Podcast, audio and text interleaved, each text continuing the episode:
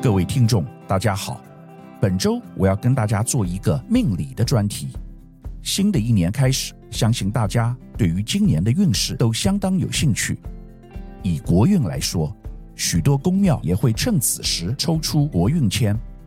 其中，位于新北市三重区的仙色宫抽出了一支下下签，说明在全世界动荡之下，台湾整体运势恐怕不容乐观。但这其实不需要命理专家也可以推测得出来，因为全世界战火不断，美中进行角力，台湾夹在其中，政府没有放弃跟中国大陆对抗的态势。过年前宣布取消赴陆旅游团，以报复大陆修改 M 五零三航线的行为，就是一个例子。对于中国大陆来讲，其实不痛不痒，却伤害到台湾的服务业。今年的运势之所以有趣，在于这是一个二十年的循环。过去走的是土运，在未来二十年是火运。火代表的是潜在的冲突。从好的观点来讲，能源、新创科技会大发利市；不好的层面，则是会有很多的战争及天灾人祸。从今年年初日本大地震和以哈战争的恶化就可以看得出来。因此，本周我将就命理及运势做一集专题和大家分享。首先，先带大家了解命理中提到的火运代表什么意思，以及为何二十年为一个循环呢？黄历上有三元九运的说法，风水概念上以一百八十年为一个正元，其间分上中下三元，各六十年，美元又有三个运，各二十年。二零二三年结束八运之后，二零二四年将进入九运，二零二四年一直到二零四三年的二十年期间，称作九子运。为下元九运阶段，在此阶段，九子当运，颜色红色，离火为主，所以称为九子离火运的时代，亦被称九运或火运。火运也被认为是一个孔雀开屏、炫目璀璨的年代，同时是一个火光熊熊、展现人性极端的年代。所有的一切都是非常快速，且可以来得很突然。须知火是一种有攻击性甚至毁灭性的力量，这二十年恐怕不会是太平盛世。有命理师预测，极有可能造成以下天灾，如地震、海啸、山崩土裂、火山爆发等。而在人际处事上，也使人性急躁，人与人之间易产生矛盾。放大到国与国之间，则易有冲突。因此，在数年前便已有人讨论九运是否将发生战争。不过，其实也不需要再探讨与猜测了。二零二三年八运之尾，便上演着两个战争。二零二四年九运还未开张，就已烽烟不断。因此，命理师分析，近来两岸恐爆发战争的警告甚嚣尘上。但从二零二四年开始，即将要走九离火运到二零四三年，这二十年，台湾只要沉稳，保持低调，中国攻打台湾本土的几率微乎其微，且共产制度恐将遭受挑战，最终走向分裂，展现台式民主的价值。除此之外，火运还有什么是值得大家重视的问题呢？首先，二零二三年起便可察觉到气候变迁问题的严重性，但这一切只是开始。二零二四年气温将持续上升，缺粮将是全球八十亿人必须严肃面对的问题。由于气候变迁危机迫在眉睫，暴雨更加频繁，海平面上升。将考验居住的安全性。此外，地缘政治风险持续升高，战火恐将持续延烧。二十一世纪以来最大的粮食危机即将到来，通膨不会在短期结束。更重要的是，中美贸易战争升级为全面性科技战争、货币战争与经济战争，局势的全面性升高，把半个世纪以来的全球经济自由化撕裂为两个世界，经济衰退已经迫在眉睫。火在五行中性质属虚，九子离火运中首先代表是虚拟时代的来临。二零二二年底，ChatGPT 横空出世，宣告了 AI 时代来临，人类的工作将由劳动全面转型到知识密集，产业人才供需失衡的问题带给全人类的是危机，但也是转机。特斯拉集团研发可读取意识的人机界面晶片，不久后应该会进入人类生活中，实现意识驱动智慧行动装置的崭新时代。心灵层次的提升将成为未来人类文明发展之所系。人类将由外在物质追求转换为内在心灵的提升。宗教信仰、心灵能量。心理辅导等行业将大幅成长，医药行业将更加重要，并引入 AI 医疗技术，尤其眼科、脑神经科、心肺科就医者将大幅度增长。离火代表科技，它虽然能把世界的文明推向更高峰，但同时也将逐步的把人类带向毁灭，如环境污染。生态失衡、气候变化、极端天灾、病毒进化、争端厮杀、核弹隐忧等，人类正在制造更多的理由让自己灭亡。从宏观来看，九运科技的突飞猛进，将会彻底改变人类数千年来建立的文明结构，历史将会被重新定义，人心所体现的价值观将荡然无存。进入九运，世界会在新冠疫情过后再次进入另一个生存状态。命理学家同时也提醒大家，离火表示一切和火有关的事物都要小心，甚至要严防各种爆炸、火山爆发等灾害发生。但同时，火也代表着新生、重生、希望、光明，不需要害怕未来的变化。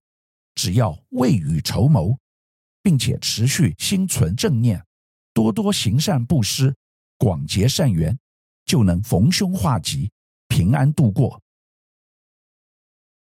以命理的角度，火运对于许多产业而言是把双面刃。究竟哪些产业在火运时代的发展会比较好呢？火代表着快速。代表高科技产业会在未来二十年迅速发展，一些资讯科技与智慧产业，如虚拟实境、人工 AI、半导体晶片、新能源、科技创新、互联网等，都会在这时候蓬勃发展。许多工作都会被人工智能所取代，因此会有许多人面临转型的危机。加上科技产业给人冰冷的感觉。许多人会从物质层面的需求转为精神层面的需求，人们会更看重文化相关的事物，传统文化产业、教育产业、内容产业、文化传媒都会重新受到重视。而过去的社会长久以来多以父权为主，但是从二零二四年开始，中年女性力量终于崛起。年龄介于三十至五十五岁之间，年长的女力爆发，女强人领导风潮出现，女性老板有增多的趋势，许多杰出的女性也会在这个时代崭露头角，广受推崇和欢迎。各行各业的女性领袖将会越来越多，同时也意味着未来女性将肩负更重要的责任和使命。命理师也特别提到，在这个时代，能为人们带来精神指引的行业也会变得更受欢迎，如疗愈师、心理咨商师、算命师、催眠师、或是加入身心灵团体、宗教等，寻求精神力量的支持。除此之外，现在的女性越来越注重自己的外表和身材，对于审美也有更高的要求。因此，命理师沈荣认为，与美相关的行业，如整形、医美、美容、美体、美甲、健身塑形、化妆等，都会在这个时代备受重视，美感事业具发展前景。因此，命理师沈荣总结归纳出，这二十年最旺的产业共有七大产业。第一是医美、美容、健身行业；第二是爱情、婚礼、庆典行业；第三是娱乐餐饮业；第四是智能科技业；第五是军事国防科技业；第六是解决孤独的相关产业，如宠物业、心理。两性等产业，最后第七项是文化与教育产业。除了命理，中国文化里的十二生肖亦被认为是决定一个人命运的中国历法。今年自二月四日起，正式进入二十四节气的立春，从这天开始正式进入龙年，因此不少人会去庙里拜拜。祈求在新的一年里平安顺利，而有些人则会特别去庙里安太岁。安太岁与之相关的名词是犯太岁，指一个人出生年份的生肖与流年的生肖相同、相冲或相刑。民间统称这三种情况为犯太岁。根据传统习俗来说，太岁共有六十位之多。每年都有一位神明掌权当年的凡间事务，而当值的神明就称作太岁。凡冲犯太岁之人，在当年度易诸事不顺，在事业、财运上恐会遇到不利，因此多会安太岁，前往庙宇祭拜，并侍奉太岁星君，祈求整年顺利。二零二四年犯太岁的五个生肖分别为龙。狗、牛、兔、羊，以下分述各个生肖应该注意的事项。生肖龙刑太岁，本命年在流年运势上各个方面都有些转折，运势起伏大，也要注意身体健康。建议平时就可以积福行善，为避免冲突，要好好与他人沟通。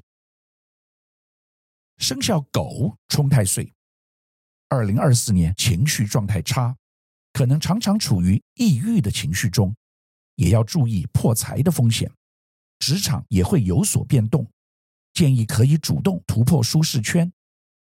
在龙年要特别注意犯冲煞影响健康的问题，例如探丧或是仪式进行的场域要注意，小心祸从口出、冒犯禁忌，影响自身运势。生肖牛破太岁，二零二四年运程可能有突如其来的破财、破坏，还有招惹小人的可能，要特别注意守财，不宜贸然的进行投资理财，需谨慎。生肖牛的人这年在职场上可能因为人际关系而受到影响，建议冷静思考。生肖兔害太岁，二零二四年。温和的个性会让自己吃力不讨好，尤其工作上要小心有小人，平时就要多注意。从立春过后才开始脱离去年的太岁当头，但在龙年依然有害太岁的影响，所以要注意谨守分际，不要得意忘形，以免好事容易遭他人破坏或半途终止。生肖羊刑太岁。二零二四年要特别注意意外事故、刀兵相见、血光之灾，情感纠葛心如刀割，待人处事要以平和低调为佳，避免纠纷是非或官司缠身。若从年轻族群比较认识的星座观点来分析，二零二四哪些星座运势比较好呢？据占星专家分享。二零二四年有四大星座会相当好命，不管做什么事情都会非常顺利，还会遇到适合自己的另一半，感受到爱的力量和温暖。第一是巨蟹座，二零二四年对巨蟹座将会是充满机会与发展的一年，在人际关系方面，巨蟹座将会认识一些重要的贵人，提供支持和帮助。带领他们走向成功的道路。在事业方面，巨蟹座将会有更多的机会来展现自己的才华和能力，取得令人瞩目的成就。在财富方面，巨蟹座也会有意外的收入和财运，让他们的生活更加富足和安稳。第二是狮子座，二零二四年是狮子座走向幸福之旅的开始。福星将照耀着他们，让他们在职场和生活中都能获得更多的机会和收获。在事业方面，狮子座能够大放异彩，得到长官的赞赏。在财富方面，狮子座也会有不错的收入和投资回报，让他们的财富持续成长。第三是摩羯座，二零二四年。对摩羯座将会是个充满能量与奋斗的一年。在事业方面，摩羯座将会迎来一个新的挑战，但他们会运用智慧和能力，克服各种困难，实现自己的目标和梦想，取得令人瞩目的成就。在财富方面，摩羯座也将获得一些额外的收入和财务上的支持，帮助他们实现财务自由。第四是双鱼座，二零二四年对双鱼座将是个充满梦想与希望的一年。福星将照耀着他们，带给他们许多机会和收获。在财富方面，稳定的收入为双鱼的生活提供了有力的保障。在人际关系方面，双鱼座将会认识一些真心对待他们的朋友和伴侣。建立起深厚的情感连结。在爱情方面，双鱼座将会经历一段浪漫而充满幸福的恋情，感受到爱的力量和温暖。除了上述的运势观点之外，因预言新冠肺炎疫情而爆红的印度神童，让大家也相当好奇。针对二零二四年，他提出什么新预测呢？印度神童阿南德在几个月前的预言影片里警告：二零二四全世界将不平静，地球受到火星、木星、月球与拉胡的大合相影响，警告世界恐怖主义正在蔓延，气候灾难、地震、火山爆发、人祸、战争威胁还在。这一年，全球将遭遇各种自然灾害，包括洪水。地震、干旱和火山爆发等气候危机。当时他并预言，从去年十月至二零二四年农历新年期间，将会有大地震发生。结果去年十二月先发生冰岛火山爆发，没想到二零二四第一天，日本鹿儿岛火山爆发后，石川县能登半岛发生规模七点六的地震。二零二四第二天，日航班机竟然在羽田机场发生碰撞大火，画面震撼全球。此外，阿南德特别强调，通膨危机也是一个严重问题，这将对全球产生负面影响，需要重视。而地缘政治也是一大问题，因以色列和巴勒斯坦的冲突以及其他地缘因素。俄罗斯与乌克兰、美国与中国、台海两岸、南北韩等地区，在二零二九至二零三二年间可能爆发第三次世界大战。在这不断面对天灾的时刻，人类深深感受到在大自然面前的渺小与脆弱。然而，这也促使着我们应该更团结互助。最后。阿南德强调，在印度教信仰中，神明与人类必须紧紧相系，保持正向，神必促成。此外，他还提出了十项提醒世人要实践的事项：深呼吸、晒太阳、吃蔬食、多喝水、多运动、多冥想、清理脑中杂念、提升健康力、免疫力、抵抗力以及消业力、多说好话。本周适逢龙年刚开启，我们为大家做一个命理的分析。我不是命理专家。也绝非怪力乱神，只是整理市场上众多的看法与大家分享。今年在大环境变化的局势中，我相信这些讯息具有其参考价值，就个人而言都会纳入考量。不过最重要的一点是不要过于激进，一切还是保守为上，且要做最坏的打算。随时做好备案准备。本集的尾声，祝福大家在新的一年都能够平安健康，事事顺心。以上是本周我为您分享的趋势，感谢收听奇缘野语。如果喜欢我的分享，希望大家能够订阅、下载，以后直接收听我们的节目。另外，如果您想要留言与我分享您的心得，或是想要听什么样的新闻分析，欢迎到我们的脸书智门 Smart Gay 留言，或是私讯给我。欢迎大家推荐给你的亲朋好友们，邀请大家一起收听。那我们下集再见喽，拜拜。